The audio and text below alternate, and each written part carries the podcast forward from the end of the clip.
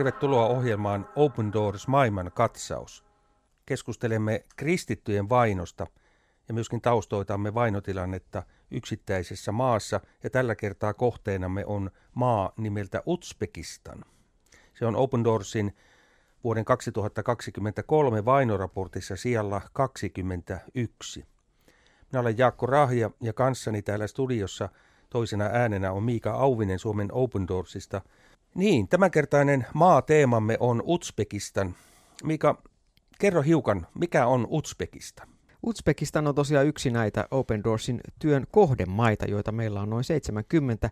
Uzbekistan sijaitsee tuolla siis Keski-Aasiassa. Ja se on yksi näistä neuvostotasavalloista, jotka itsenäistyi 30 vuotta sitten vuonna 1991, kun Neuvostoliitto romahti.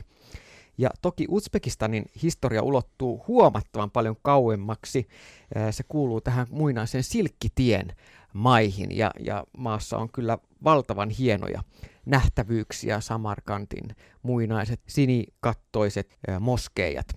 Eli islam on vaikuttanut siellä alueella pitkään. Asukkaita Uzbekistanissa on noin 35 miljoonaa. Sillä taitaa olla, onko peräti seitsemän sellaista valtiota, jonka nimi päättyy Stan. Jos oikein olen ymmärtänyt, niin tuo Stan tulee persian ja urdun kielistä tarkoittaa paikkaa tai asumusta. Siis olemme Uzbekkien asumuspaikassa tai jotenkin näin suome, suomeksi käännettynä. Kyllä.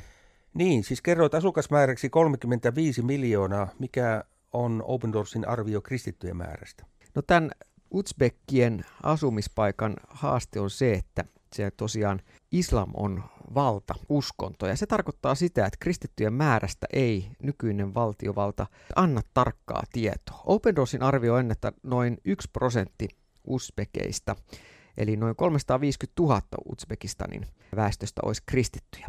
Uskonnollisesti valtaenemmistö siis on muslimeja, 96 prosenttia väestöstä on sunni-muslimeja nimenomaan.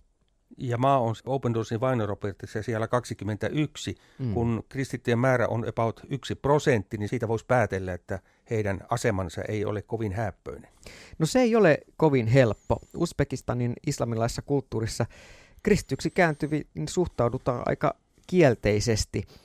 Perheet painostaa esimerkiksi kristityksi kääntyneitä palaamaan islamiin ja, ja näitä kristityksi kääntyneitä saatetaan laittaa kotiarestiin. Esimerkiksi nainen on miehen vallan alla ja saatetaan näin ollen laittaa kotiarestiin. Vanhemmat saattaa kristityksi kääntyneen nuoren jättää ilman perintöä.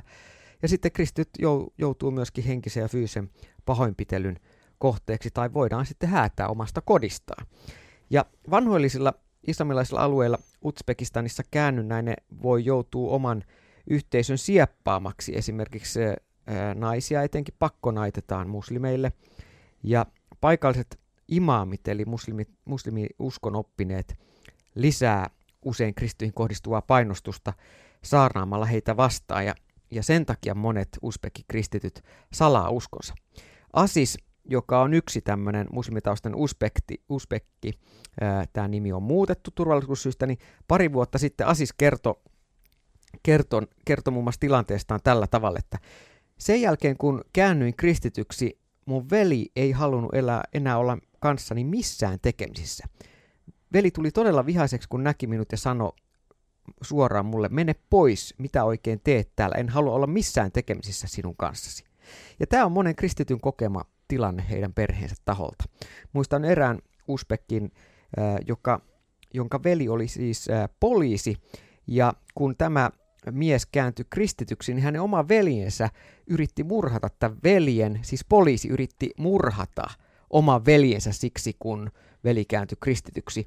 Ja muun muassa yksi yritys oli sellainen, että tämä poliisina toiminut veli ajo kuorma-autolla niin kuin tämän oman veljensä perheen talon seinästä läpi hmm. yrittää murhata veljensä. Siis että tämä niin kuin, kristityksi kääntyminen yksinkertaisesti voi johtaa näin radikaaleihin toimenpiteisiin jopa esimerkiksi poliisina toimivan henkilön kohdalla. Eli kertoo hiukan sitä tilanne, tilanteesta jotain.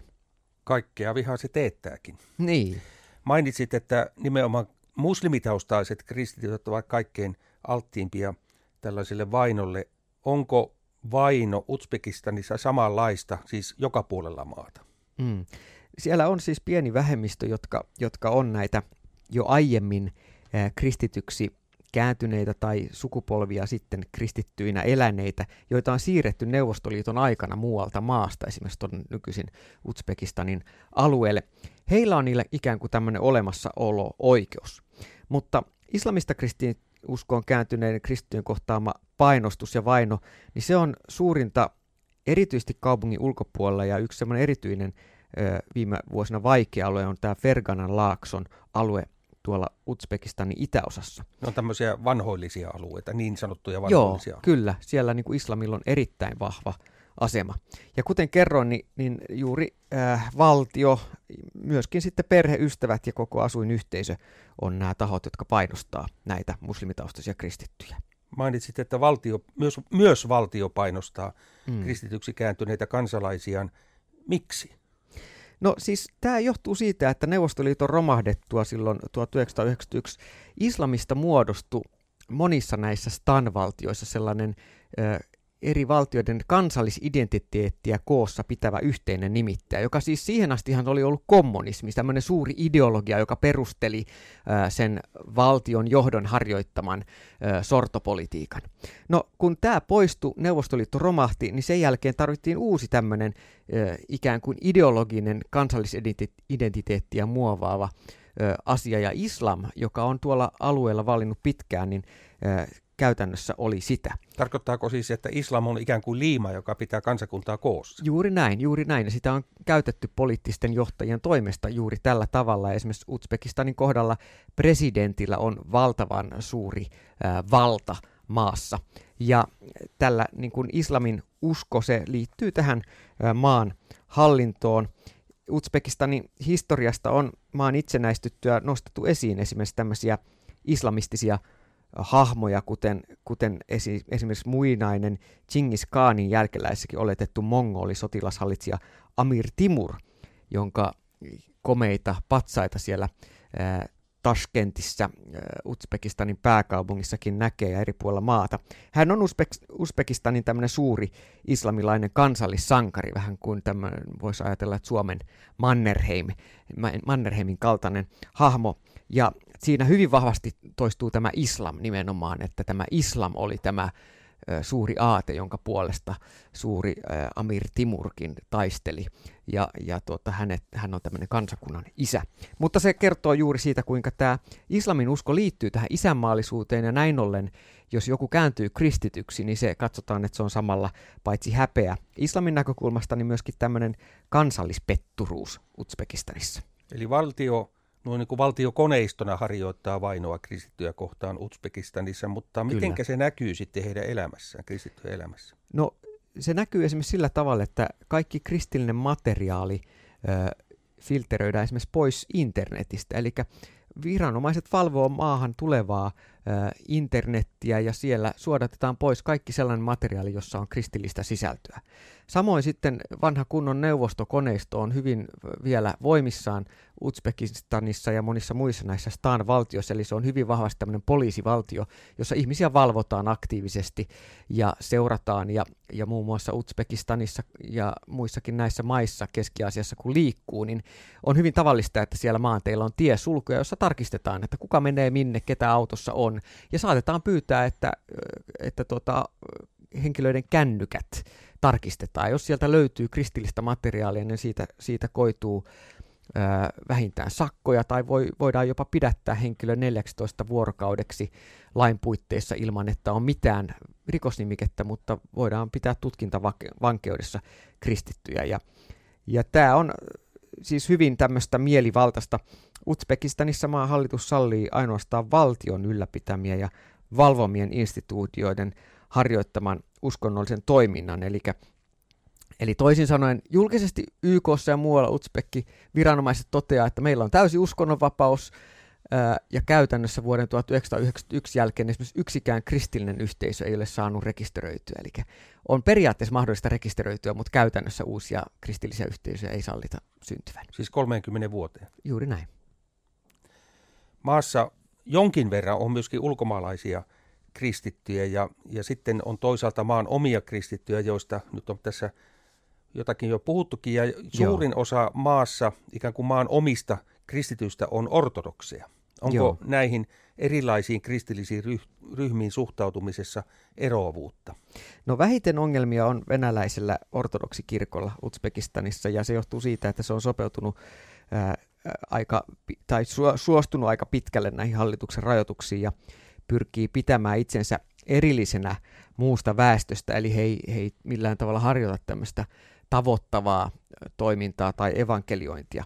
Eli ortodoksit kokoontuvat kirkoissaan ja ikään kuin se on siinä, Joo, juuri näin. Osallistuja voidaan uhkailla tai, tai pidättää tai uskontokuntien kirkkoihin.